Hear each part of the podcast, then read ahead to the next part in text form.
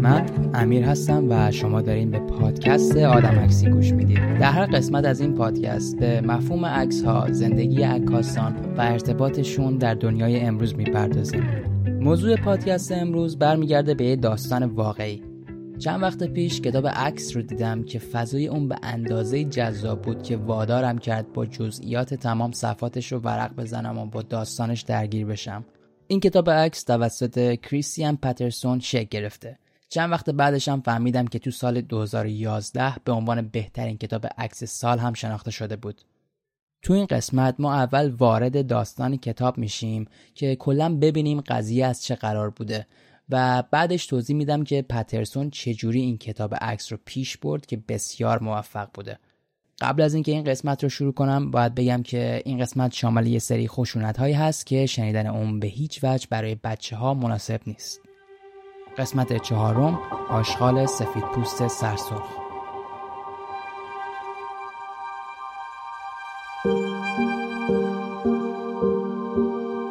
این داستان برمیگرده به ماجرای پسر 19 ساله‌ای به اسم چارلز استاک فدر چارلز یه پسر چارشونه‌ای بوده با قدی نچندان بلند. موهاش به رنگ قرمز میخورده و عینک طبی می‌زده که فریم نازک شیشه ای داشته. یه دوست دختر 14 ساله هم داشته به اسم کاریل ان فاگت. این دوتا دیوانوار عاشق هم بودن. خیلی همو دوست داشتن. ولی همه چیز از سال 1957 شروع شد. 67 سال پیش. در شهر لینکن در ایالت نبراسکا. یه شب در آخرای پاییز در 31 نوامبر 1957 چارلز استاک بدر 19 ساله در بزرگراه کورن هاسکر مسیرش می‌خوره به یه پمپ بنزین. وقتی که می‌رسه ماشین رو می‌زنه بغل اونجا می‌خواسته برای دوست دختر 14 سالش همون کاریل فاگت که دیوانه وار عاشق هم بودن یه عروسک بگیره. یه عروسک سگ پلاستیکی مانندی. تو فروشگاه پمپ بنزین عروسکش رو انتخاب می‌کنه می‌بره که حساب کنه متوجه میشه به یه مشکلی برخورده. پولش کافی نبوده. آقای فروشنده رابرت کالورت credit card ش رو قبول نمی‌کنه. میگه به سلامت خوش اومدی و اینا از مغازه پرتش می‌کنه بیرون. روز بعدش یعنی یک دسامبر چارلز سه بار وارد پمپ بنزین میشه همون فروشگاه بار اول یه چرخ تو مغازه می‌زنه و یه بسته سیگار می‌گیره از مغازه میاد بیرون. بعد چند دقیقه دوباره وارد مغازه میشه. این دفعه میره یه بسته آدامس برمیداره. حساب می‌کنه دوباره میاد بیرون. بار سوم اما با ماسک و کلاه و یه شاتگان وارد مغازه پمپ بنزین میشه. مجبورش می‌کنه در صندوق و وا کنه هر چی که بوده و پیادش می‌کنه. اینجا جای اینکه پولو برداره و بزنه به چاک کالورت رو دوباره مجبورش می‌کنه که بره سمت ماشینش.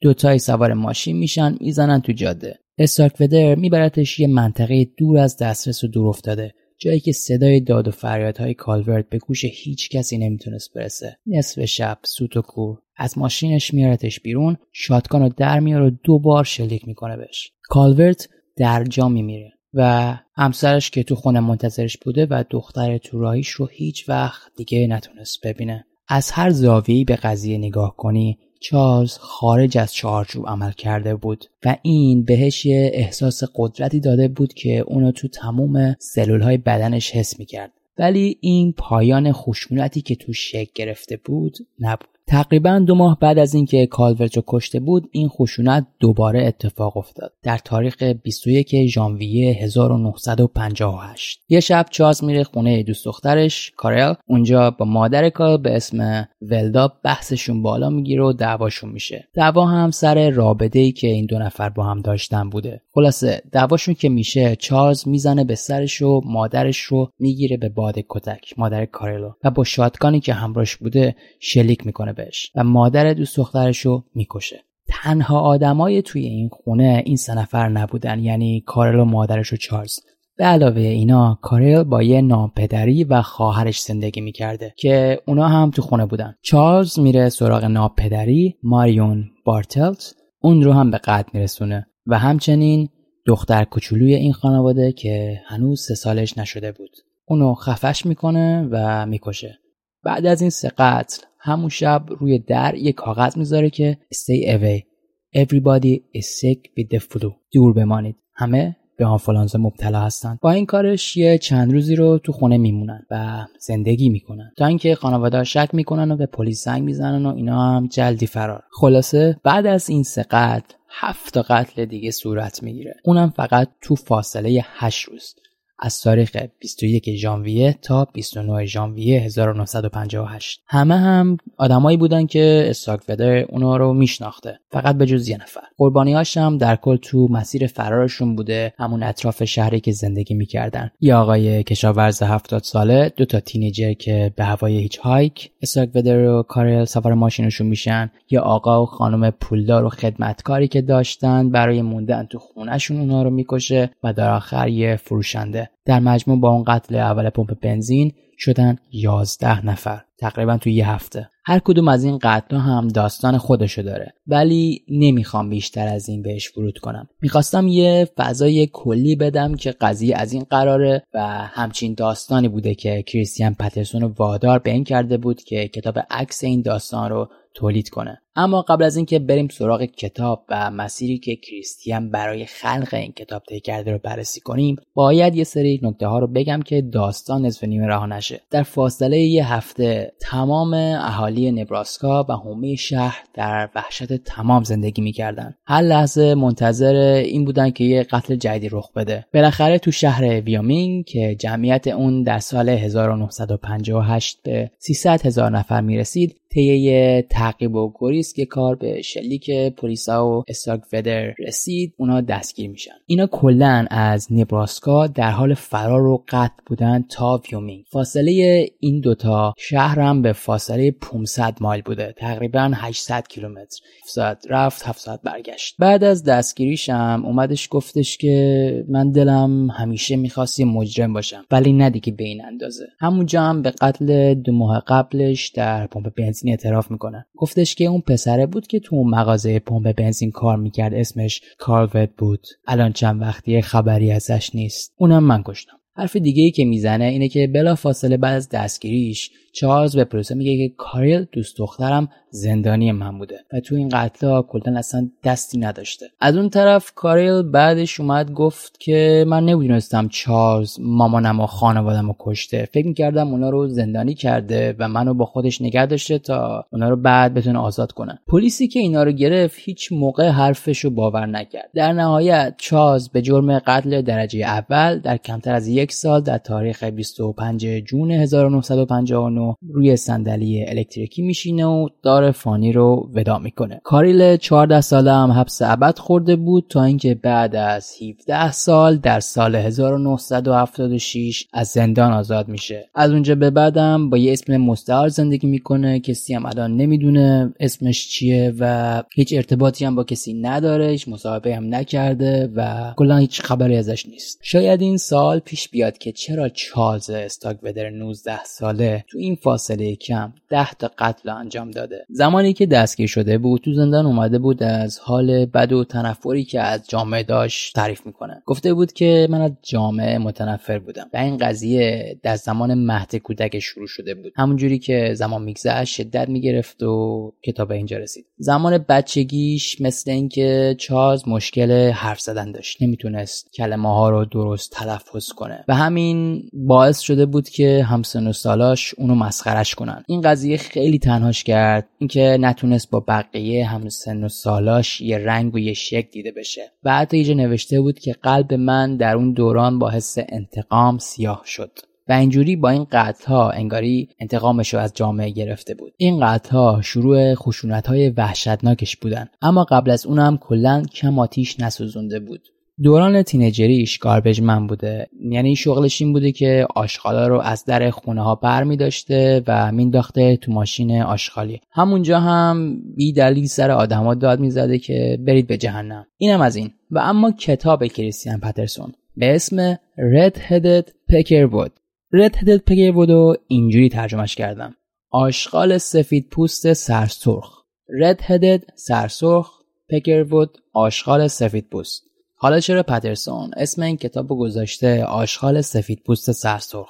یکی اینکه مردم این لقب رو به چارلز استارک بدر دادن. و بعد خود این کلمه پکروود یه اصطلاح توین آمیزی به شما می‌رفته به معنی آشغال سفید پوست. این لفظ بیشتر برای آدمایی به کار برده میشه که در مناطق روستایی زندگی می‌کردن. خود کلمه پکربود هم برمیگرده به کلمه وایت ترش به معنی آشغال سفید پوست که تو دیکشنری کمبریج اینجوری معنی شده. آدم سفید پوستی تنگ دست یه جورایی فقیر.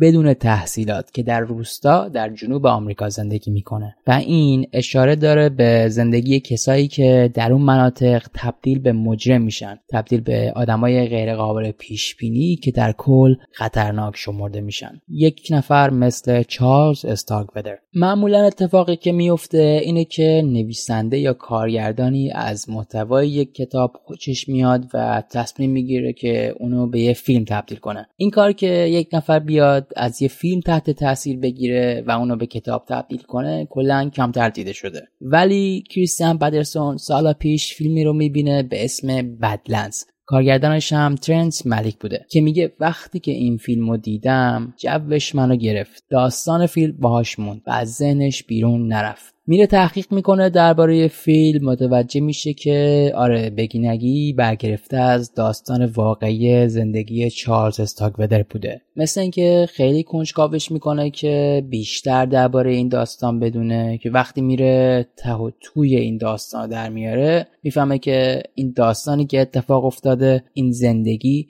خیلی تراژیک تر و عجیب تر از فیلمی بوده که دیده. بعد از اینکه یه ایده کلی از داستان ودر می‌گیره این بار میره یه تحقیق بیشتر می‌کنه که جزئیات داستان رو در بیاره. هرچی کتاب درباره این واقعه بوده و پیدا می‌کنه و میشینه می‌خونه. و قسمت هایی که بهش علاقه داشته و تو دفترچه یادداشتش می‌نویسه. اولین کاری که کرده بود رفت سراغ یه سری اطلاعات که از این قتل منتشر شده بود. مثل تاریخش زمان قتل ها مکانهایی که ودر و فاگت با هم دیگه در سفر بودن. و کلا توی این قتل داشتن همدیگه رو همراهی می‌کردن. خلاصه به تاریخ ژانویه 2005 آقای پترسون برای به دست آوردن اطلاعات بیشتر میتازونه به سمت نبراسکا. تو تابستون و بهار و هوای خوشم نمیره. خیلی مصمم سفرش رو تو زمستون شروع می‌کنه. مثل همون زمستونی که این قتل ها شروع شده بودن. گفتیم که قتلها هم اطراف شهر لینکن یه سری شهرهای کوچیک و مسیرهای کنار بین لینکن و داگلاس یعنی همون وامینگ اتفاق افتاده بود.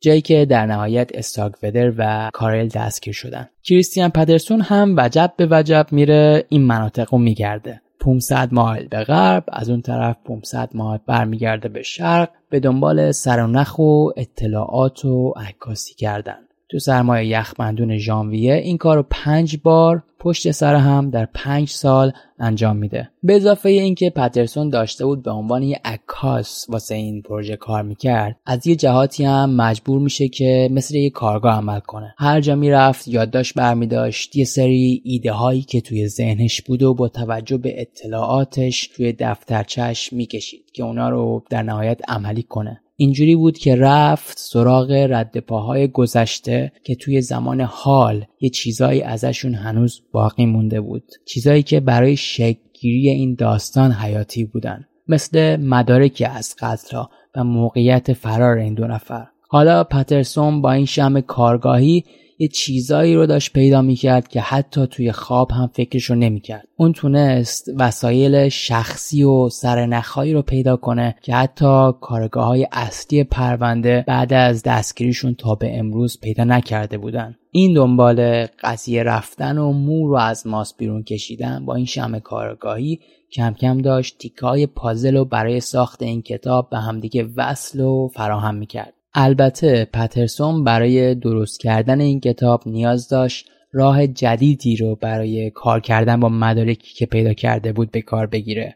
خیلی داستان پیچیده ای بود و تنها وصل کردن نقطه ها به هم دیگه راه مناسبی نمی‌تونست باشه تو این جریان. برای همینم قبل از اینکه سفر اولش تموم بشه رفت دفتر روزنامه محلی که تو اون سالها جز اولین روزنامه هایی بودن که این جریان قتل ها رو کاور کرده بودن. اونجا نه تنها تونست یه سری روزنامه های قدیمی رو پیدا کنه حتی همچنین یه سری بیانیه های مطبوعاتی هشدارهای خبری از قتل ها عکس هایی که به پلیس مربوط می‌شد که داشتن دنبال اینا میگشتن حتی در زمان بازداشتشون. و طرحهای دادگاه به چشمش خورد که دستش داشت همینجوری پر و پرتر می‌شد. ولی مثل اینکه هنوز براش کافی نبود. می‌خواست کتابش پرملات باشه کامل و جامع. واسه همینم رفت سری زد به انجمن تاریخی ایالت نبراسکا. خودش رو معرفی کرد و گفتش که من فلانیم دارم همچین تحقیق می‌کنم برای این کتاب. و از اونجا یه سری شواهد فیزیکی هم پیدا کرد. حالا چی بودن اینا؟ یه سری محتویات کیف پول یکی از مقتولین. به علاوه دفترچه خاطرات کارل. کارل 14 ساله که همه چیز رو توش نوشته بود. حتی زمان قتل ها اینم وارد کتاب می‌کنه. همین دست نوشته ها رو. یعنی داره مدارک و مستنداتی که پیدا کرده بود و داستانش رو شکل میده. داستان رو به صورت خط بیان نمی‌کنه. با استفاده از مدارک و با زبان عکس ها داره این کار می‌کنه. از اونجا هی هیجانش بیشتر شد. رفت سراغ عکس های صحنه جرم. بعد از این یه جا پترسون گفت من وسایل قتل استاک رو تونستم پیدا کنم و وقتی بهشون دسترسی پیدا کردم اونا رو تو دستام گرفتم. یعنی همون چاقو و شادگانش اونا رو با دستاش لمس کرد گرفتش تو دستاش و یهو به خودش اومد دید داره مثل بید میلرزه. این حجم از خشونت براش سنگین بود. ولی این حس ترس و خشم و یه سری احساسات دیگه که فقط خودش اون لحظه می‌تونست حس کنه این اراده رو بهش داد که ببینه چجوری می‌تونه عکس ها و کتابش رو شکل بده. حالا اینجا با این مدارک و شواهد و عکس هایی که داشت می‌گرفت و درست می‌کرد باید یه جورایی فکر می‌کرد دربارهشون که چجوری اینا رو می‌تونه در قالب یک کتاب بیرون بده. براش هم مهم نبود که این چیزها توسط منابع و فرمت و زمانهای مختلف تولید شده بودن. چیزی که مهم بود این بود که می‌خواست تفکرات سنتی نسبت به عکاسی مستند رو به چالش بکشه و این داستان رو به بهترین شکل بصری بتونه تعریف کنه. برای درست کردن این کتاب پترسون مجبور میشه شیوه معمولی پرداختن به مستند و حقیقت و این بازنمایی رو عوض کنه. ایده اون عکاسی هیچ موقع حقیقت نبوده و نخواهد بود. دلیلش هم براش اینه که عکس ها فقط یک بازنمای دو بعدی از حقیقتن که اونو از دنیای واقعی جدا کردن. انگاری پارش کردن و کندنش و گذاشتن روبروی ما. برای همین موضوع شیوهی که کریستیان پترسون برای خلق ایده هاش در این کتاب به کار برده subjective documentary ه. یعنی نوعی عکاسی مستند وابسته به ذهن خودش وابسته به ذهن خودش نسبت به برداشتش از جریانی که در گذشته اتفاق افتاده بود. این برداشت شخصی لازمش اینه که عکسایی که گرفته تصاویری که استفاده کرده تا حد ممکن به جزئیات فیزیکی که از لحاظ تاریخی تثبیت شده بودن درست باشه. در این کار عکس ها قلب کتابن. اما کریستیان پترسون فقط به عکس ها بسنده نکرده. گفتیم که اون یه شیوه جدیدی و در ارتباط با به تصویر کشیدن حقیقت داشت به کار می برد که ایدهش از تلفیق حقیقت و آنچه که خودش به عنوان حقیقت در ذهنش باور داشت رو داشت به کار می برد از خلاقیت و ایده های درونیش مایه گذاشت. وقتی که کتاب رو باز می‌کنی برخلاف شیوه سنتی که فقط عکسا رو می‌بینی این بار با چیزای دیگه هم روبرو میشی. تو این کتاب وسیله های استاک ودر و کاریل هم دیده میشن. مثل نقشه هایی که استفاده می‌کردن شعرهایی که می نوشتن نامه هایی که توش کار اعتراف کرده بود و خیلی چیزهای دیگه. و البته عکسایی که خودش هم می‌گرفت. نوآوری های جالبی تو این کتاب دیده میشه. یه دونش اینه که یه سری عکس ها رو گذاشته بود توی کتاب که چاپ نشده بودن. یعنی می‌تونستی اونا رو برداری توی دستات بگیری و با اونا تعامل داشته باشی. مثلا نقشه که گفتیم عکس نقشه نیست. خود نقشه است. نقشه تو کتابه. یعنی می‌تونی بازش کنی و ببینی که استاک ودر کجاها رفته. یه سری نوآوری های اینجوری که وقتی که کتابو باز می‌کنی ورق می‌زنی میری جلو صفحه جدیدتر رو می‌بینی با کلی سورپرایز روبرو میشی. وارد داستان میشی. می‌خوای بری جلوتر ببینی خب داره چه اتفاقی میفته همینجوری با ذهن داره بازی می‌کنه و تو رو کنجکافتر می‌کنه. حالا این نشون دهنده چیه؟ وقتی داری کتاب نوشتاری می‌خونی نویسنده با خط سعی می‌کنه که احساساتش رو بیان کنه ولی زبان کتاب عکس فرق می‌کنه. کتاب عکس هم مثل کتاب نوشتاری زبان خودش رو داره. زبان بسری باید بلد باشی این زبون رو تا بتونی ایده رو با مخاطبت بیان کنی. پدرسون هم تو این کتاب داره با زبون بسری با به کار بردن سورپرایز ها عکس ها مدارک تو این کتاب این کار با مخاطباش می‌کنه که خیلی نوآوری جذابیه. یه عامل دیگه ای که باعث موفقیت این کتاب بوده اینه که پترسون استایل های مختلفی رو برای روایت این داستان به کار برده. بعضیاشون خیلی ساده و قابل فهم یه سریاش هم مبهم که نیاز به فکر کردن و تفسیر کردن ذهن مخاطب داره. که هر کسی می‌تونه برداشتش رو نسبت به این داستان داشته باشه. من عکسای این مجموعه پترسون رو با توضیحات در صفحه اینستاگرام آدم عکسی قرار میدم تا بتونیم با دیدن هم این تخیلاتی که از حقیقت اومدن رو بیشتر درک کنیم. یه کتاب عکس خوب باید قابلیت این رو داشته باشه که حقیقت بزرگتری رو از عکس های داخل کتاب به نمایش بذاره. حقیقتی که نیاز داره به دقیق نگاه کردن. و این کاریه که کریستیان پترسون توسط subjective documentary این کار رو زیبا و استادانه در کتاب آشغال سفید پوست سرسرخ انجام داده.